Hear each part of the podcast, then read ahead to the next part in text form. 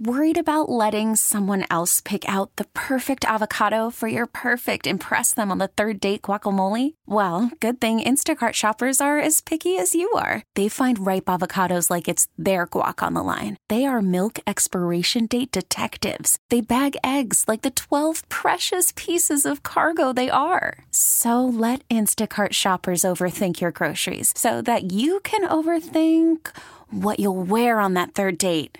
Download the Instacart app to get free delivery on your first three orders while supplies last. Minimum $10 per order, additional term supply. Presented by T Mobile, the official wireless partner of Audacy Sports. With an awesome network and great savings, there's never been a better time to join T Mobile. Visit your neighborhood store to make the switch today. He so crazy at times. Just sounds like. You yell back at your radio. What are you talking about? What the hell? He gets so angry. You tweet to try and calm him down. Now, he gets an hour all to himself. It's Sparky's Midday Madness on the fan with Steve Sparky Pfeiffer. Presented by the Milwaukee Admirals. Visit them at milwaukeeadmirals.com.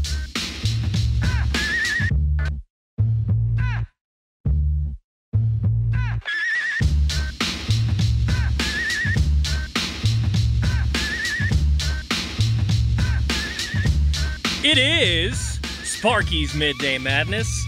No Steve Sparky Pfeiffer today. Toby Altizer in for him alongside the one of many, Adam Roberts, AR. Talking about the Milwaukee Brewers, Tim Dillard will join us coming up in about 15 minutes, get his thoughts on the Milwaukee Brewers as they are about to open a series against the Pirates. They split with the Cardinals over the weekend, so we'll get some of his thoughts on that. Want to start with them. Also, want to hear from Ryan McDonough of the interview we did with him on the Big Show a little bit earlier, talking about the NBA playoffs. We'll play that towards the bottom of the hour. But until then, I want to talk a little bit about the Brewers. Here's where I'm at with this Brewers offense. And I, I want to get your guys' thought on the Brewers offense. We talked a little bit about it on the big show. You mad they didn't spend a little more money?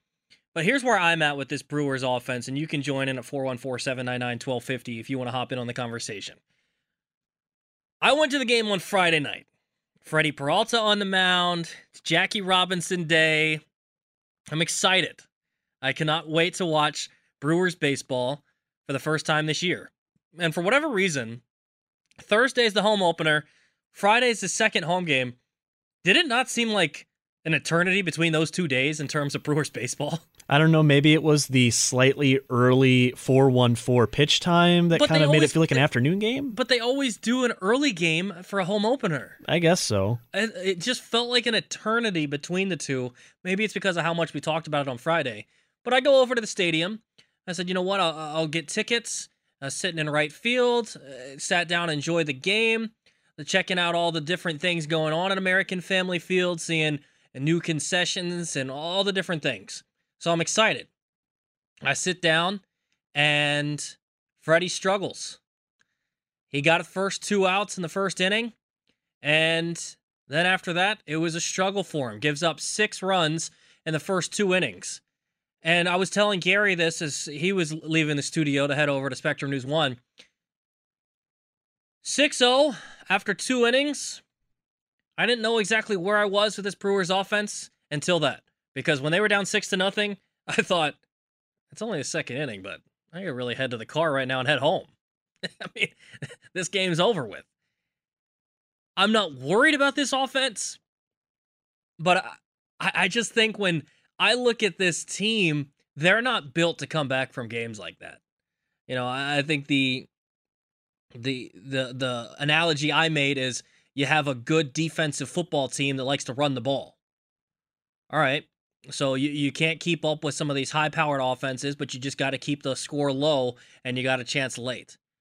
I think that's how this Brewers team's going to be. You know, I think when you look up and down the lineup, they've got solid guys, but are they going to put up eight, nine, ten runs in a game? I don't know. I was watching a little bit of the Blue Jays the other day. It was, I believe, the seventh inning. They're down by three runs.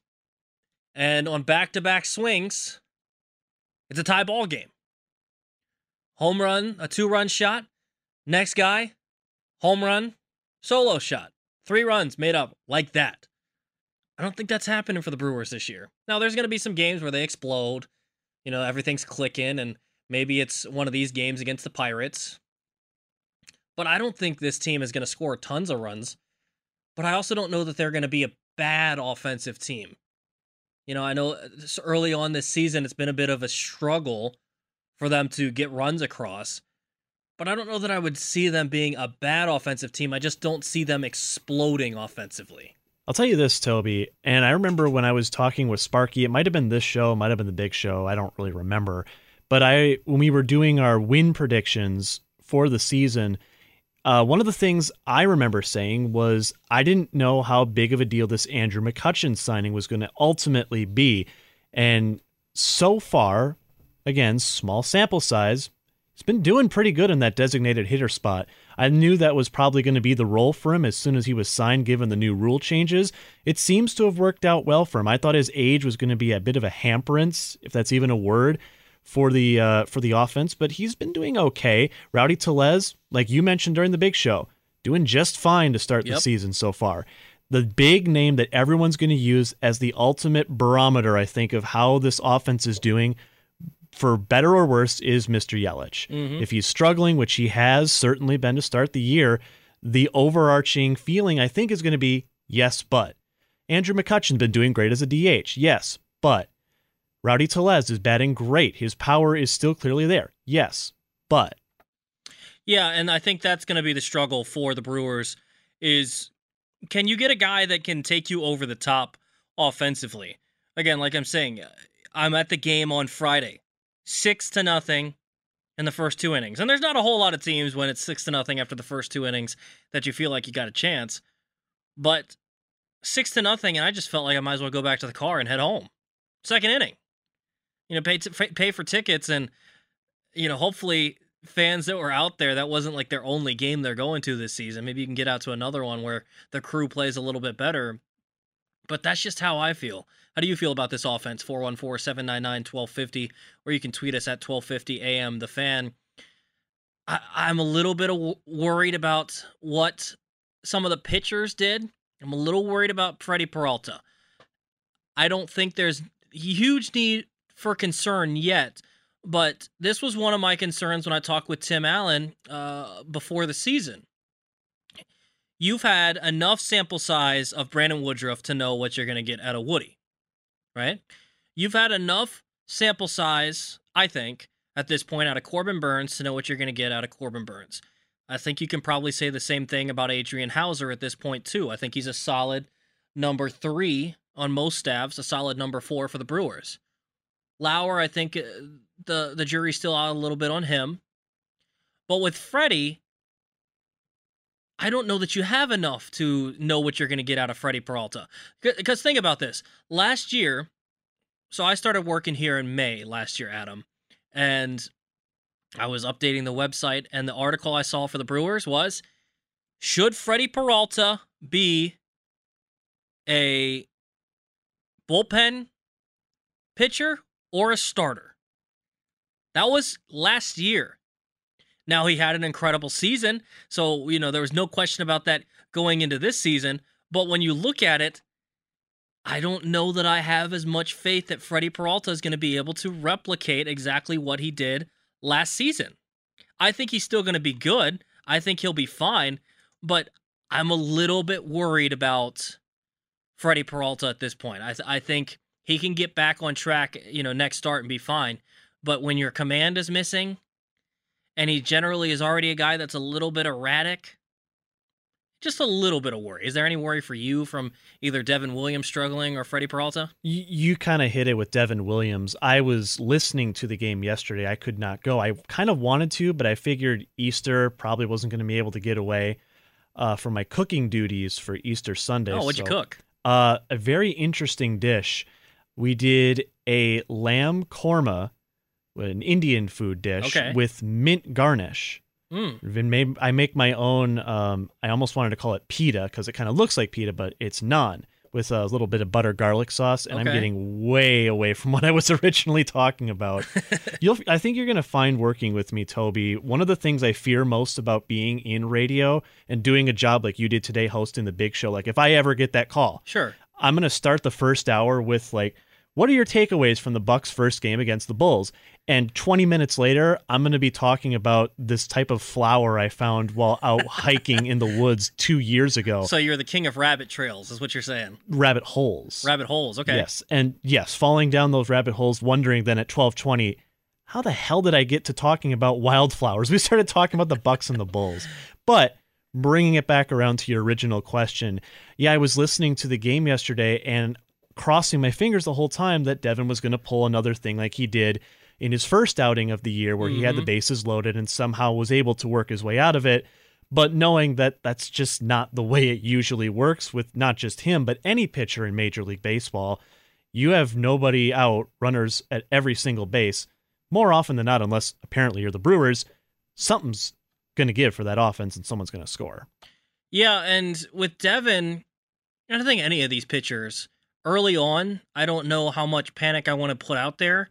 There can be a little bit of concern, but it is still early for a lot of these pitchers, and they also had a little bit of a shortened spring training. So some of these usual outings that they would have been doing in spring training are coming in the regular season now at this point.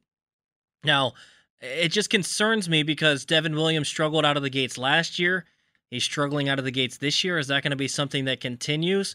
Hopefully not. Hopefully he can get back on track. And last year he dominated once he got back on track. So hopefully it's the same thing again this season.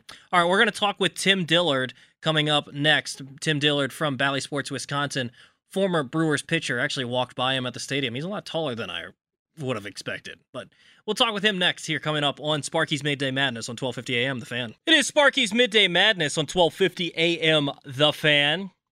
Toby Altizer in for Steve Sparky Pfeiffer today. We're live from the Lakeland University studios offering evening and online master's programs. Learn more at lakeland.edu slash get started. It's time to get out to the Great Midwest Bank hotline and talk to former Brewers pitcher and Bally Sports Wisconsin analyst Tim Dillard. Tim, how you doing today? I'm good, Toby. How are you, man? Not too bad. I got out to the ballpark, ran into you. I didn't say hi or anything, but I r- walked past you on Friday at the ballpark. You're a lot taller than I expected to see. Yeah, I get that sometimes. I I think it's just because I slouch so bad. You know, it's just posture issues. so this Brewers offense, I think a lot of people are a little bit concerned about the Brewers offense and how they've struggled sometimes in these games. Any concern for you from some of these hitters? Yeah, we talked about on the show uh, last night just a little bit about like, you know, what what are we doing as far as like a team? What's it look like? When do you push the panic button? And you know, back in the day, everybody would take a bat and light it on fire and then bury it in the ground to kind of get the bats awakened, you know, or something like that. Or somebody grabs all the bats and throws them on the field, or the whole team decides on one bat to use to kind of kickstart that offense. But this team's not there yet. They're actually swinging the bat pretty well. There's a lot of guys on the team that have been pretty consistent all year. Hunter Renfroe has a five-game hitting streak right now. McCutchen has the most hits on the team. He's playing in every game. I, they they have great approaches. I just don't think they've hit their stride. It's, I mean, we're what ten games in. I guess I should know that. I think, yeah, I think 10 games. Yep. Still still early. tim do you think maybe uh, this team needs to start being like shohei ohtani and trying to breathe some life into the bats maybe Yeah, I don't know. It seemed to work for him. I, you, I, I think a lot of times you, you get up with your approach, um, and when things get really analytical, you kind of get in your head. When you talk to hitters, some of the best times that they feel good and confident about their swing is, is when they're not doing too much at all. It's when they, they don't really look at the scouting reports as much as they should. They, they start getting away from the very mechanics of it, and they kind of just go out there and feel. Like, think about Cal Ripken, you know, man of a thousand swings. Uh, and I, by the way, I can't hit at all, so I don't pretend like I know what I'm talking about. but the idea is to just kind of go out there and let your just natural ability take over. These guys are here for a reason. They have the ability to play in the big leagues. Yeah, we were talking about this a little bit earlier, and I was saying I think this baseball team is built perfectly uh, complementary, almost like a football team that has a good defense and runs the ball, and that they've got the pitching staff and they're going to limit the runs uh, uh, generally. They're not going to give up a whole lot of runs. And then this hitting staff, maybe they're not going to put up 10 runs a night, but when it needs timely hitting, you've got solid hitters up and down the order. Well, one thing that I've seen early on already is some situational hitting. It wasn't until about mid-May of last year when you started seeing the team do the the little things that maybe they weren't doing, and that can lead to wins. We saw the Cardinals in the first game; they were bunting in like the third inning. Uh, last year, they got beat by the Royals and the Braves in a few games just because they were willing to to bunt or hit a ball to a certain spot. Maybe the Brewers haven't bunted, but they're hitting the ball. They're getting sac flies. They're hitting the ball to like the right side to get a guy in from third. Uh, they're getting clutch two out base hits. Andrew McCutchen is kind of leading that role. I think he has four of his hits or two out base hits uh, for RBI. So that's what you need. It's not always, hey, we're all going to go up there and hit. Look how good we are. It's sometimes it's like, well, the pitcher's on and the defense is playing in the right spots. How do we combat that? You know, how do we uh, get around all those obstacles? And I think the Brewers have found a way. Talking with Tim Dillard from Bally Sports, Wisconsin. When you look at the pitching staff, more your expertise, Freddie Peralta, I was at the game on Friday. He struggled a little bit. Now back to back outings, his first two, he struggled a little bit. What's going on with Freddie that he struggled so far out the gate? Um, just from eyeballing it, and I haven't talked to anybody, you know, about it. It, it is early, first two starts, and they did have a shortened spring training, but I feel like his arm is there. I feel like his stuff is there. It's almost like he's using it incorrectly at times, but he is very erratic. Um, I, I feel like last year he wasn't as athletic in his movements and falling towards first base.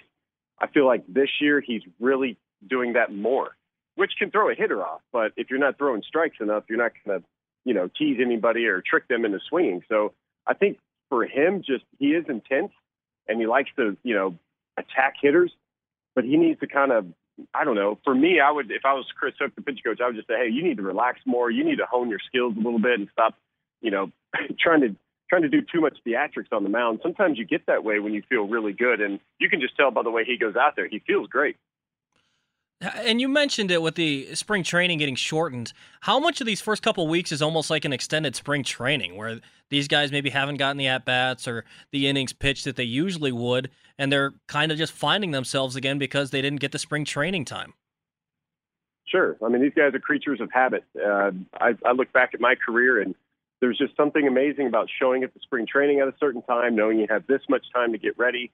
Uh, you guys that have contracts, they know they're going, you know, to break with the team. You just you you like knowing that okay, here's the next step, and then all that's kind of been thrown out the window the last what three years. So I think guys are just trying to find that normalcy, and you also you can't you can't really mimic game situations. Like you can sit there and take live BPs all you want, and a lot of the pitchers did throw on backfields in spring training. A lot of hitters did go back there and get some swings, but uh, you can't mimic when it, when the lights come on and you start playing uh, in a game. So yeah, I think it's it's slow. There's several teams I think that you know are still kind of kind of trying to get their feet underneath them uh, because of the shortened spring. When you look at uh, Devin Williams, he's another guy that's struggled a little bit, and he struggled to start the year last year. How much of that is just for whatever reason, guys struggle out of the gate, and how much of it is eh, they just don't have the command. What is it that makes them struggle out of the gate sometimes? But you know, I I grew up watching the Washington Nationals, and I think back to watching Ian Desmond, and every single year you could expect April and May him to be batting, you know, two fifteen, and then by the time it turned to June, he was locked in and he raised that batting average back up. Why is it that some guys just start slow? Yeah, I just I mean, that's kind of the track record. Hunter Renfroe batted 167, I believe, last year in April, and he ended up batting 260 with 30 homers and 30 doubles and almost 100 RBI. So you can't really judge, you know, too quickly. But the problem with pitchers is sometimes you don't know the adjustment to make. You go out there on the mound and you just haven't compiled enough pitches, compiled enough innings to go, oh, that's it. At the end of the year, most of these guys have honed their skills. If if they throw a pitch that's a little bit off, they know the adjustment right away. They don't have to have a mound visit to say, "Hey, this is the adjustment." They know it right away because they've just built it up so much over the season. I think right here, in particularly, Devin Williams' stuff is amazing. I think there's just whatever it is, he needs an adjustment. He just can't find it in real time on the mound. So that's why you see a lot of the walks and because he just can't find that little thing. And you know, sometimes it takes you know a month Sometimes it only takes a week. Sometimes you can figure it out in a bullpen session. Talking with Tim Dillard, Bally Sports Wisconsin, former Brewers pitcher. Christian Yelich, he's looked good in spots this season already, driving balls off the wall and doing some things that maybe we didn't see a whole lot of last year. You have high hopes that Christian Yelich can get back to maybe not MVP form, but maybe some of what we saw with him with Mar- the Marlins and at points throughout his Brewers career this year. Yeah, I think everybody does. I think everybody's seeing the signs. They, he looked good in spring training. You know, and a lot of it has to do with how he's being pitched. I think he does get some good pitches to hit, and maybe doesn't capitalize like he knows he can. But at the same time, I haven't looked at the numbers today, but I, I think he's on pace for like 162 walks this season. Uh, that's just because he's going up there and he's working counts and he's making pitchers pay. So, you know, even though it's not always a double off the wall, this guy really does uh, matter. He's getting on base, he's scoring. Um, he's uh, letting the next guy behind him get up there and be the hero at times, and he's he's been a thorn in the side for pitchers. Just because if I can't throw one or two pitches to get you out, and then I start, okay, well I'm gonna try to strike you out, but then I can't. Suddenly I'm seven, eight pitches deep. He's on first base. Here comes Andrew McCutchen, and you throw first pitch, and it's a you know double down the line. So like that stuff matters as a pitcher. It may not be the actual guy that hurt you. It's usually what happens leading up to that moment. Well, and one thing we talked about a little bit earlier today uh, on the Wendy's Big Show was we were we were saying who in that Brewers lineup scares you as a pitcher. Do you think the Brewers have one of those guys, and you think Christian Yelich is still one of those guys? Because he, you know when he was going good, there wasn't a better hitter in baseball, but he's kind of fallen off a little bit. Well, I, the Cardinals were just here, and Mike Maddux, the pitching coach, he probably brought all the pitchers, and you know you go over each hitter and I guarantee they said, do not make a mistake to Christian Yelich. Like that, you don't just glaze over and just skip over. I think they sit there and go, do not make a mistake to this guy. He's going to make you pay. And, but for me, I think, I think Hunter Renfroe swings a big bat. I think Andrew McCutchen is a tough out. I think Tyrone Taylor, um, his big two out, two run double last night was the difference maker in the game. I think he is just go, grown in leaps and bounds the more he plays. I think it's just a well balanced offense. Offense, but the person that scares me the most as a as a pitcher is Rowdy Tellez. That guy sees the ball so well. You have to be on top of your game and make a very good pitch to strike him out. Because if you, even if you throw a good pitch, let's go back to Wainwright. He threw and struck out Rowdy Tellez twice on changeups. His third at bat throws the exact same changeup down and away, and Rowdy gets a base hit off of it. This guy's making adjustments from at bat to at bat and that's scary when you can see that in real time as a pitcher. That's that's intimidating. Well, that and he's also a slick fielding first baseman. Yeah, Twinkle Toes over there. He knows what he's doing. He's a, he's an everyday player. I think I think that's going to be by the end of the year. We're going to see some some solid numbers out of him offensively and defensively. Okay, so at the end of the month, the Brewers are going to go from the 28 man roster that was expanded because of the shortened spring training back to 26. How do you think that's going to affect them with the 13 pitcher rule and stuff? Because David Stearns was talking on the broadcast and he mentioned, oh, not a huge fan of it. How do you think that's going to affect them going forward this season? Oh, man, that's a tough question. That's a question for a good TV analyst. I don't know why you're asking me. Uh, I don't know. I, I don't think it'll affect them all that much. I think by that time, guys will guys' innings will be up. I think one of the big things I saw Josh Hader the other day in the tunnel um, and he had pitched back to back days. And that's a big thing as a pitcher. Like once you once you pitch back to back uh, game situations, and then you come in the next day, they always ask you how you feel. And so that's when I was talking to him, and he felt good. So what you're going to see is guys getting back to back days, and then how they feel afterwards. If they feel good, then that's where they want to be. So at the end of the month, I think the pitchers, I think they'll be fine. I, but for MLB to, I, I see what David Stearns is saying. For MLB to regulate who you can have on your team and how many of what is is a bit extreme. I think they're trying to just offset the fact that okay, you have a DH, you can keep less position players, or make the game longer with more pitchers and more substitutions. But uh, I, I don't think that should be a thing. I think they should have whoever they're allowed to have on their team.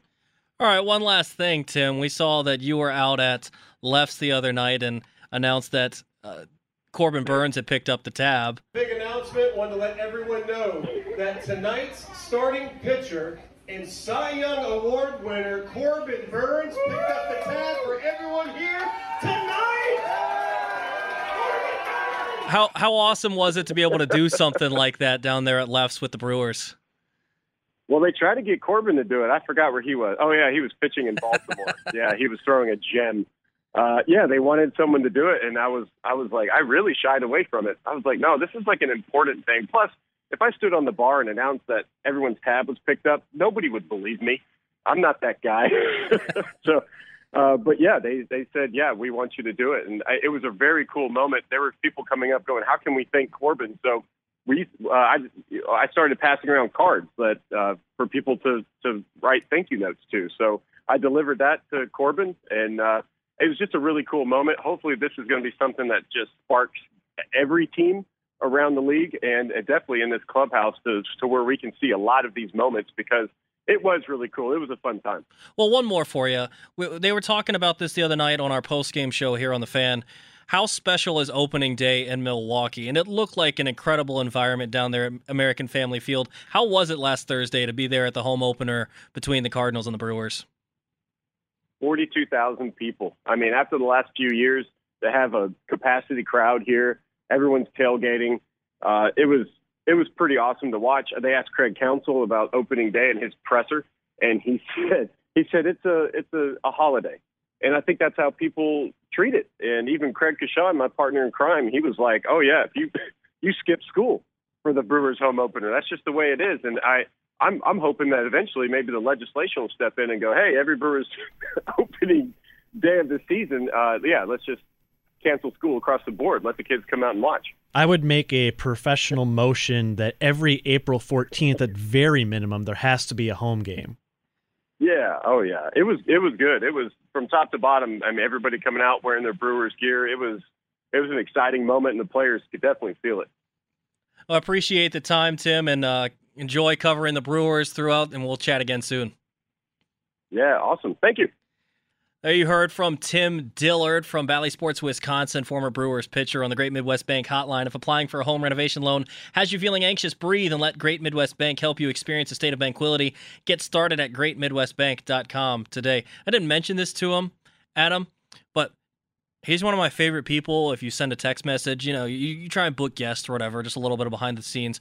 You send a text message, to hey, can you come on at so such and such time? Tim Dillard will send me gifs of himself. What did you call them? GIFs. They're GIFs. That's how they're said. It's GIFs, not GIFs, right. it's GIFs. Either way, we're not going to argue about that. How cool is it that he just sends GIFs of himself?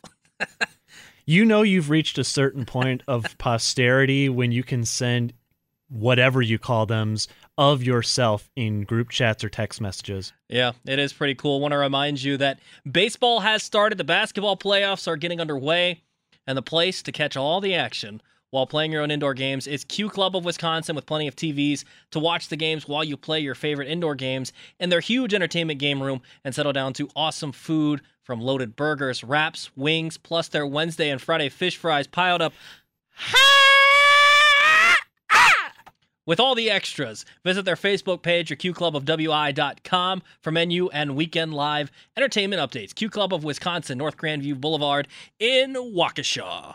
Worried about letting someone else pick out the perfect avocado for your perfect impress them on the third date guacamole? Well, good thing Instacart shoppers are as picky as you are. They find ripe avocados like it's their guac on the line. They are milk expiration date detectives. They bag eggs like the 12 precious pieces of cargo they are. So let Instacart shoppers overthink your groceries so that you can overthink what you'll wear on that third date. Download the Instacart app to get free delivery on your first three orders while supplies last. Minimum $10 per order, additional term supply. I'm Sandra, and I'm just the professional your small business was looking for. But you didn't hire me because you didn't use LinkedIn jobs. LinkedIn has professionals you can't find anywhere else, including those who aren't actively looking for a new job but might be open to the perfect role, like me. In a given month, over 70% of LinkedIn users don't visit other leading job sites. So if you're not looking on LinkedIn, you'll miss out on great candidates like Sandra. Start hiring professionals like a professional. Post your free job on linkedin.com slash recommend today. Okay, picture this. It's Friday afternoon when a thought hits you. I can waste another weekend doing the same old whatever, or I can conquer it. I can hop into my all-new Hyundai Santa Fe and hit the road. Any road. The steeper the better. Because my all-new Santa Fe is available with HTRAC all-wheel drive so I can hit the trail without a worry in the world. Heck, with three rows and best in class rear cargo space, I can pack the whole family in with all our gear. We've got available dual wireless charging for our phones, so we'll never lose touch with civilization, and we won't lose touch with the primordial power of Mother Earth. So, which is it? Waste the weekend or do something a little more epic? And conquer it in the all new Hyundai Santa Fe. Visit HyundaiUSA.com or call 562 for more details. Hyundai, there's joy in every journey. Yeah, I don't know what the hell is going on. Probably a week off, but look, it, it just wasn't me. You know, all of us. You know, we just gotta get that feel. Feel. You know, um, fine. Every shot I took, you know, um, felt good. Uh, I guarantee it. Me, Zach, or Vooch ain't gonna miss that many shots again. You know, we just gotta keep what we did defensively up and try to take that to another level. You heard from DeMar DeRozan following the Bucks win over the Chicago Bulls yesterday to take a 1-0 series lead in their first round matchup against the Chicago Bulls. Those guys struggled. Those guys really did struggle. You look at what DeMar DeRozan did. He was uh, not great, not great. He struggled from the field, shot 6 of 25. Zach LaVine, 6 of 19. They both scored 18 points, but not great night shooting. Vucevic, a little bit better, 9 of 27. He scored 24 points, but the Bulls as a whole shot 32.3% from the field. I don't know that I see them doing that, but I also again, but I also don't see the Bucks shooting only 40% from the field. So I wouldn't necessarily worry about that cuz yeah, go ahead DeRozan, you can score more points. You scored 86. Even if you have a better night, you score 100, Milwaukee's not scoring 93 points again. What They're is it, more than that. What is it about these two teams meeting up this year and putting up scores that maybe we would see in like 1987? Like what is going on? I mean, I know what's going on. You watch the game, I listen to the game. We both know what happened, but what is it with these two cuz I think on the radio broadcast they were trying to call it, you know, a a defensive like battle and they're like well you can't even call it that because No. the defenses were struggling kind of too Well, the beginning of the fourth quarter was terrible. Coach Bud credits the defense though. Yeah, I mean, you know, credit to, to Chicago. Um, you know, I think their defense was very good. Um, both teams were, you know, really um, getting after defensively, and um, we just got to be sharper, execute better. Um, and we had some that were just kind of, you know, um, a little bit wild in transition, maybe pressing a little bit much. Um, so, um, you know, we'll look at the film, maybe give Chris better spacing, better execution, better screens. But you know, I think he'll be, you know, he'll be ready to bounce back. Better, better, better, better. That's a classic Coach Bud right there. Got to be better. Gonna set better screens. Better. I can't do the voice like Bart can, but that's a classic Coach Bud right there. Lots of betters, lots of betters. But I, I think Milwaukee is gonna play better than they did in Game One. I'm sure Chicago will as well, but I don't think there's anything left to worry about in this series. I know they're not a sponsor on the station, but Coach Bud should uh, reach out to Culver's. They used to have that thing. They don't do it anymore, but in their ads, they used to say a better brand of beef makes a butter burger better, better, Better, better, better. A better burger, better, better burger. That's way too much better. All right, we talked with Ryan McDonough a little bit earlier in the Wendy's Big Show uh, about these same sort of things that we were talking about and get some of the insight into what's going on around the NBA and the playoffs so far. Let's hear his conversation. Ryan, do you think this series is I mean, Milwaukee's still going to win this pretty easily, right?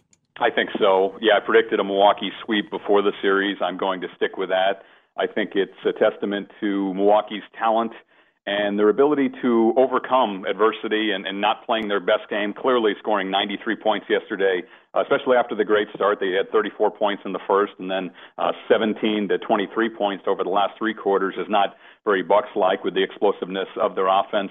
Uh, now, all that said, they still won by seven, so I, I just don't see an advantage for the Chicago Bulls. I think Milwaukee can have an off night and still beat Chicago. And, uh, you know, now it's going to get tougher starting next round, but uh, I think this is a relatively easy and relatively short series for the Milwaukee Bucks. But also, though, Ryan, this is Gary Ellerson. I was surprised, though, really, though, how well that the, the Bulls played. Like they just didn't go away after the Bucks got up by 15 or 16 there. And and to me, I still think the Bucks are the better team, but the Bulls they don't have a player like Giannis. DeRozan's playing very well, but they don't have a player like Giannis. But I still think they play collectively very well against the Milwaukee Bucks. Yeah, I agree with that, Gary. Uh, Milwaukee got off to a great start. It looks like the game was going to be over right out of the jump. I think it was 9-0 after Giannis hit that walk-up three and Billy Donovan called timeout. So uh, the Bulls hung in there. I mean, they, they did all they could. Uh, keep in mind, as, as you guys know, I mean, Milwaukee and Chicago play frequently in the same conference in the same division, so you guys are obviously very familiar with the Bulls. Th- this is not the same Bulls team we saw early in the year uh, with Lonzo Ball and a healthy Alex Caruso. Uh, Caruso is obviously back in the lineup, but he does not look at full strength to me, and Ball is out for the year. Uh, and I, I think that's really impacted Chicago, especially on the defensive end. And, and as the three of you guys know, when you get in the playoffs in the NBA, it usually comes down to high end talent. Uh, the Bulls have, you know, a few players I describe as good or, or very good. Uh, certainly Zach LaVine, DeMar DeRozan, who's had a fantastic year, and Nikola Vucevic, uh, you know, fit that mold. But Milwaukee has the guy. And as a Bucks fan, I'd be very encouraged. Uh, Giannis obviously was in some foul trouble yesterday, but uh, the fact that he had 27 points and 16 rebounds in just 34 minutes. I think to me, more importantly, guys, the fact that the Bucks were plus 19 when Giannis was on the court, uh, that that bodes well. If and when the series goes on, if he stays out of foul trouble, he'll be able to play more minutes, and Chicago just doesn't have an answer for him. Let's go out to Boston real quick, and I think a lot of things were made about the Nets all season long with Kyrie not playing. Then they decide to let the rules there in New York lift him up and so he can be able to play. And a lot of teams saying that they may thought that, that the Nets were the probably toughest out there. Your thoughts on Boston and Brooklyn uh, over the weekend? I think Boston's going to win the series. Obviously, it was a fantastic game yesterday. I feel like um, you know, Kyrie Irving in particular was was magnificent. Obviously, it was right. somewhat controversial in the way he did it with the uh, the the single bird or the double bird, and you know, going at the fans in Boston. So I imagine he'll be fined. Uh, be interesting to see what the fine amount is that the NBA will announce. Uh, I imagine today or tomorrow. Uh, but but he was sublime in terms of scoring. You know, 39 points, six assists, four steals. He did everything he could. Uh, the issue I have with Brooklyn guys is, is just their depth beyond their two stars.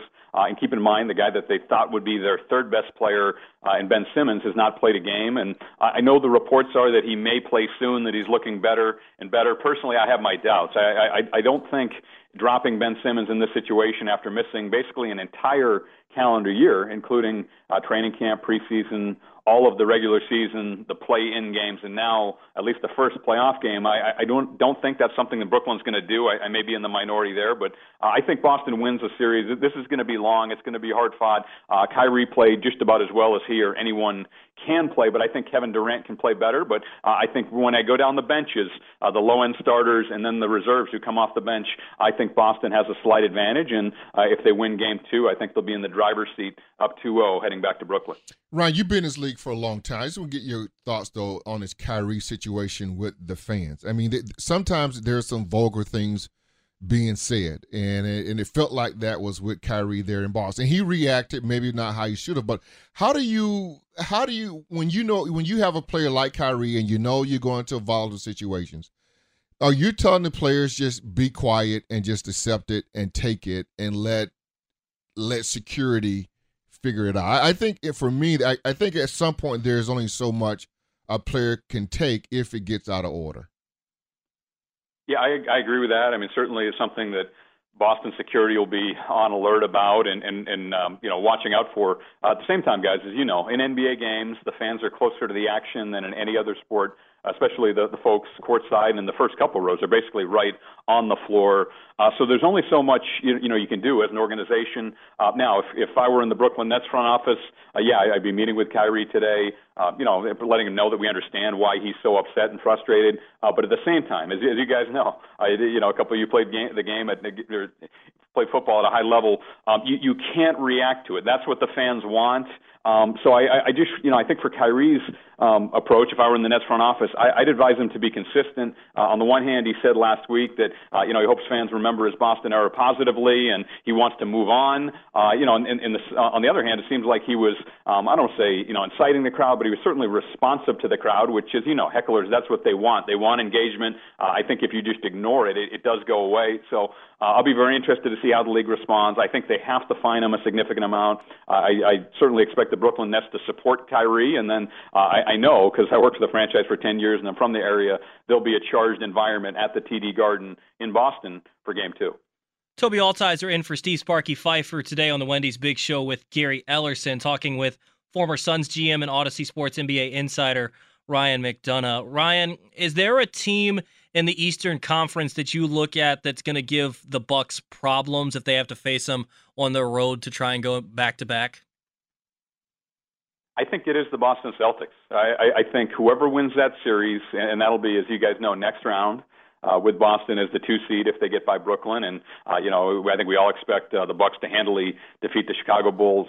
I think that two-three matchup for me. I know it's just the conference semifinal, but I think the winner of that will advance to the NBA Finals and play uh, the Phoenix Suns for the championship. Which, if it is the Milwaukee Bucks, obviously that'll be a rematch of a year ago. Uh, I think they're the two best teams. I, you know, I, I know Miami handled Atlanta in Game One. Uh, Philly looked excellent in their series, uh, and Toronto was really breaking down with a number of injuries. But uh, I think those are the two best teams. Uh, you know, Milwaukee has been consistent and, and maybe overall the best for the last couple of years now, including the championship last year. But I think the way the Celtics have played uh, since the calendar flipped to the new year, especially in the defensive end, they've been as good as any team in the league. And one thing to keep an eye on, guys, that I don't know how much attention it's getting nationally, but um, from what I'm hearing, Robert Williams may play at some point this playoffs. You know, obviously, if, if there are long series with the games spread out, as they tend to be in the first round, that gives Williams and the Celtics more time. Uh, so he's a difference maker for Boston, especially on the defensive end. I think the Celtics will need him if it is Giannis and the Bucks next round, which I anticipate. But uh, keep an eye on Williams, you know, potentially re- returning at some point in this playoffs, uh, maybe even in the conference semifinals against Milwaukee. Let's look out west a little bit, Ryan. I think you look at uh, the Phoenix series against New Orleans. I mean, I, I think Phoenix came out and showed you why they're the best team in the West. I, I think that's right. I think they are the best team in the West. Uh, Chris Paul did his thing down the stretch. He was dominant last night. Really controlled the game in every which way. Uh, I think one of the things, guys, that was you know relatively predictable in hindsight was the two eight seeds, the Atlanta Hawks, uh, getting beat r- rather easily by the Miami Heat, and then the New Orleans Pelicans losing to Phoenix in Game One think of what those teams have had to do over the past week, winning two play-in games, uh, you know, going on the road to multiple cities. Um, so I think New Orleans will play a bit better going forward, but um, Phoenix has been historically good down the stretch of close games this year. A lot of that is Chris Paul. Some of it is Devin Booker. Uh, they also have depth, so you can't just load up on those two guys because uh, Mikal Bridges, DeAndre Ayton, and others can beat you as well. But so I, I predicted Phoenix in five to start the series. I, I think New Orleans steals a game at some point, but uh, I think the Suns have better high-end talent than the Pelicans. I think they have better depth than the Pelicans. And really, guys, the only team that I could see in the Western Conference potentially beating the Phoenix Suns is the Golden State Warriors. Now, Golden State's the three seed, so that matchup would not happen till the Western Conference Finals. But watching Golden State uh, the other night, especially with Steph back in the lineup and Clay looking more comfortable, I think the Warriors Suns Conference Finals in the West would be a heck of a series. One team that's intriguing out west is the Dallas Mavericks, and I thought that they had maybe a chance to compete with a couple of these teams. But with Luka being out game one and maybe game two, do you even think they're going to be able to get out of this series against the Jazz? No, because I, I, I think you know look he's looking uh, doubtful for game two. It looks like he's not going to play uh, game two tonight. Which, if that's the case and they lose again, they're down 0-2 going back to Salt Lake City. The Jazz have a tremendous home court advantage. Dallas has not won in Utah in, in a long time, even with Luka in the lineup. So um, now, you know, if you if you look at it that way, and then they go back to Salt Lake, even if they steal a game in Salt Lake, they're still uh, down three one. You know, with with Utah having three chances to close it out and a much healthier team. Um, so keep in mind, guys. In addition to Luka, Tim Hardaway Jr. Uh, was was a key player for the Mavs. You know, over the past year, really the past couple years, he is out with left foot surgery. He's not playing in this series. Um, so I, I think I agree with you. I, I think if if both teams were fully healthy, uh, as great as Luka was playing, and then with the additions of Spencer Dinwiddie and Davis Bertans, which was a fantastic trade deadline deal for the Mavs, I, think they would have been the favorite and probably won the series. But uh, without Luka, especially with Game Two coming up quickly tonight, I don't think Dallas has enough, and I, I think uh, if Utah has a chance to really gain a stranglehold in this series if they win tonight and go back home up 2-0. Ryan, was it a shocker for you the the Minnesota Memphis game? I mean, I I, I thought I, when I looked at that game, I just didn't think that Minnesota would dominate the way that they did. Yeah, I was a little bit surprised by that, and, and I think you know one of the dilemmas in, in front offices. Obviously, you don't really control it that much, but is rest uh, versus um, you know rhythm, right? and, and you guys know that again, mm-hmm. having played sports at a high level, rest versus rhythm. Well, uh, the Grizzlies were the rested team. Um, you know, they, they had some time off. The, uh, the Memphis Grizzlies had to play uh, excuse me, the Minnesota Timberwolves had to play their way in uh, through the play-in, uh, and they just looked sharper and, and more fresh. Um, one of the things that I think people on a national stage are now realizing is how talented Anthony Edwards is. I mean, that guy is an absolute tank. Uh, when you look at his body at 21 years old, he's got broad shoulders. He's built like an NFL running back to me, just with the power mm-hmm. when he gets downhill. He's also very skilled though, so he, so he's an explosive scorer. And once he gets going, um, you know, he can score at all three levels, at the basket, from the mid range, and then from three. Once he gets rolling, guys, he's really difficult to stop. So uh, I think this is going to be one of the better, uh, harder fought series. We, we talked about the ease that we think the Bucks are going to have beating the Bulls. I think Minnesota, Memphis in the West, and Boston, Brooklyn in the East. Those are the two series I'm most excited about. Uh, I think all, all of those teams are relatively evenly matched, and I'm anticipating long series. I think Memphis will win game two and probably win the series, but Minnesota showed the other night it's not going to be easy, especially with the shot making ability of Anthony Edwards as well as D'Angelo Russell, who didn't have a great game, but we saw what he can do in the play in, and uh, I think he'll play better the rest of the way as well. Talking with Audacy Sports NBA insider Ryan McDonough. Last question for you here, Ryan. Are we just on a collision course for Suns Bucks again in the NBA Finals, or what's your prediction there? I wouldn't sleep on the Boston Celtics. I, I, I think um, I, you know I, I lean slightly toward Boston if over over Milwaukee if Robert Williams is healthy. I know that's not what your listeners in Wisconsin want to hear, but uh, I've really been impressed with how the Celtics have turned their season. And to me, guys, that's a, that's a coin flip, uh, 51-49, you know, series, uh, one in, in seven games, probably at the end of Game Seven. I think whoever wins that series will play the Suns. Uh, you know, I, I picked Phoenix to win the championship. I'm going to stick with them, but yeah, I, I think. Um, uh, well, I, I think the advantage you know Milwaukee has is their path to the next round will be a lot easier. Uh, what what um, Bucks fans should hope for is a 4-0 sweep of Chicago. They can get healthy and rested, uh, do some fine tuning. Uh, the Celtics and Nets beat each other up for seven games, and then Milwaukee has an advantage, especially early in the next series. So uh, again, I think the winner of the uh, next series between Milwaukee and the Celtics win the championship. It could certainly could be Milwaukee. I'm going to lean toward Boston, but either way, I'm going to have my popcorn ready, watching every minute of every game. There you heard from Audacy Sports NBA insider Ryan McDonough earlier on the Wendy's Big Show. We'll wrap up Sparky's Midday Madness alongside Rami Maklov here next on 1250 AM, The Fan. It is Sparky's Midday Madness on 1250 AM, The Fan. Toby Altizer in for Sparky today. Rami Maklov joins the show. What's going on, Rami? How's it going, Toby? Not too bad, not you're too all, bad. Uh, you're all USA'd up today. I am USA'd up today, rocking a Jrue Holiday Team USA is that jersey. What that is? I was wondering. Yeah, Jrue Holiday. You're a big jersey guy. I am a big jersey guy. See, see, here's the thing. Mm-hmm. So I wanted to buy a Bucks one. Yeah, but they don't just like sell a Bucks Jrue Holiday jersey. You got to get it customized. What? You know, I was with. What is going on? in Milwaukee. I was at my bu- I was with my buddy at the Brewers game on Friday, and we went into the team shop. He wanted yeah, a he wanted a Brandon Woodruff jersey. Not gonna find like, one. I was like, well, surely they'll have the Cy Young Award winner's jersey in the team shop at the stadium they play in.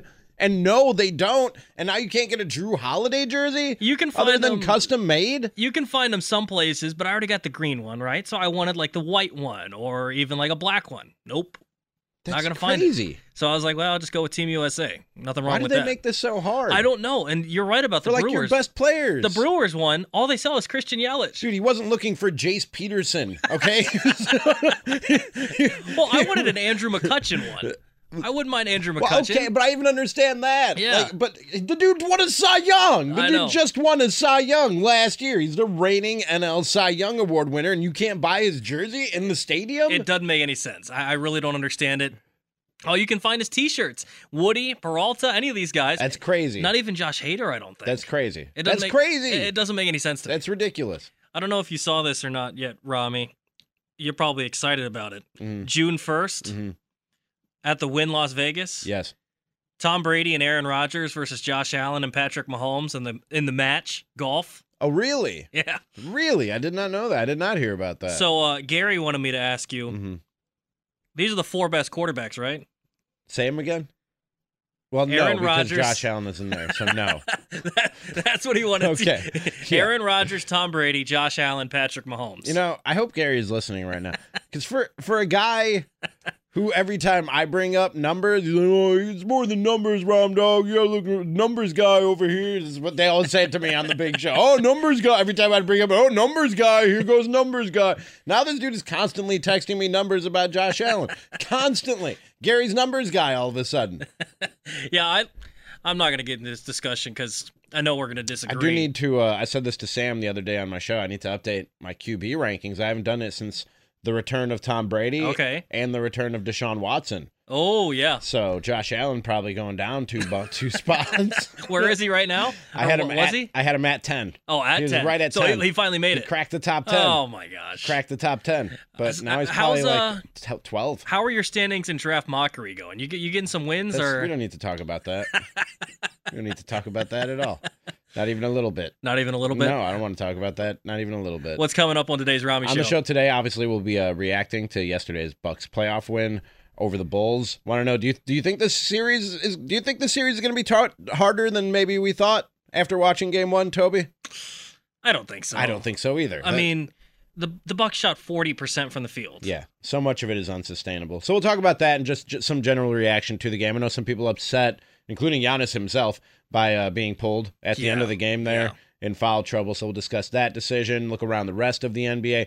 Four o'clock, we'll look at this Brewers offense and just check the concern level for this Brewers offense. I know they scored six runs yesterday, but man, were there some troubling signs before. And even in that game yesterday, not a lot of what has been ailing this Brewers offense was was was remedied yesterday, despite scoring six runs. So we'll talk about that. Tim Allen is here at 4:30, and uh, much much more on the show this Real afternoon. quick, Yes. I, I talked about this a little bit with Gary because we talked about the Brewers offense as well. Mhm. This Brewers team reminds me of a football team that's built on defense, okay, pitching, and then running the football. So timely hitting. Mhm. They don't have the elite run producers, right? Mm. They're not going to score 10 runs a game. And I I wanted to save this for today, but I knew we wouldn't really talk about it a whole lot. So I called into the post game show after the game on Friday because I needed to talk about it. Because I was at the game, I was like, I need to talk about this. It was six Oh, you were at the game Friday. I was at the game Friday. Really? should have grabbed a beer. It, it was six nothing after the second inning. I was like, I could leave. When did you leave? Uh, I stayed the whole thing. Oh, did you? We left after the eighth. Yeah, I, I always stay for the whole thing. I just go find different seats somewhere. There was beer But to be drank. I was like, this team, for their hitting to be effective, they have to be in close baseball games. They're not coming back from three and four runs. And I watched the Blue Jays the other day. They're down three, bop bop, tie game. But you know, that's what I thought last year, and then Vogelbach happened. I left the Vogelbach game, the walk-off grand slam. But I just don't see a whole lot of those happening. No. I, I just see them maybe once in a while they catch lightning in a bottle with that sort of thing. But they need to be in close games, so they need those, you know, kind of like I said, grinded out kind of games. this isn't sustainable. No. Winning games doing what they're doing now is not sustainable. Do you think they're gonna? I mean, you're you're still fine with them winning the Central and stuff, but do you think they're a legit World Series team? Not if they're not if they don't figure some of this stuff out. And some of this stuff goes back a while, man. I'm gonna I'll talk about it. Some of this stuff goes back. It's not just the first six games of the season or whatever wherever we're at now. Yeah. But it's this this goes back a little bit the the issues with this Brewers offense. And yeah, I've said before the the worst version of a hel- relatively healthy Brewers team is going to win the NL Central. So that's not what I'm talking about here. But the offense, it's, it's a it's it's a problem right now, man. And there's you if you dig not even too deep. I'm not I'm not even like talking analytics. All right, when, what I'm going to bring up in the in the four o'clock hour. This is like simple surface stuff when it comes to the Brewers offense that they're just not doing. And they're, they're they have to they have to be better at it. They're not going to be great, but they have to be better at it than what they've been. Well, there you heard it. You can hear numbers guy break down all the Brewers and Bucks Oh, problems. that's Gary. and every- Gary's numbers guy now. Gary's the new numbers guy. You can hear Rami Makloff coming up next on the Rami Show on 12:50 a.m. The Fan. Okay, picture this. It's Friday afternoon when a thought hits you. I can waste another weekend doing the same old whatever, or I can conquer it. I can hop into my all new Hyundai Santa Fe and hit the road. Any road. The steeper, the better. Because my all new Santa Fe is available with HTRAC, all wheel drive, so I can hit the trail without a worry in the world. Heck, with three rows and best in class rear cargo space, I can pack the whole family in with all our gear. We've got available dual wireless charging for our phones, so we'll never lose touch with civilization, and we won't lose touch with the primordial power of Mother Earth. So, which is it? Waste the weekend or do something a little more epic? And conquer it in the all new Hyundai Santa Fe. Visit HyundaiUSA.com or call 562 for more details. Hyundai, there's joy in every journey. This episode is brought to you by Progressive Insurance. Whether you love true crime or comedy, celebrity interviews or news, you call the shots on what's in your podcast queue. And guess what? Now you can call them on your auto insurance too with the Name Your Price tool from Progressive. It works just the way it sounds. You tell Progressive how much you want to pay for car insurance, and they'll show you coverage options that fit your budget. Get your quote today at progressive.com to join the over 28 million drivers who trust Progressive. Progressive Casualty Insurance Company and Affiliates. Price and coverage match limited by state law.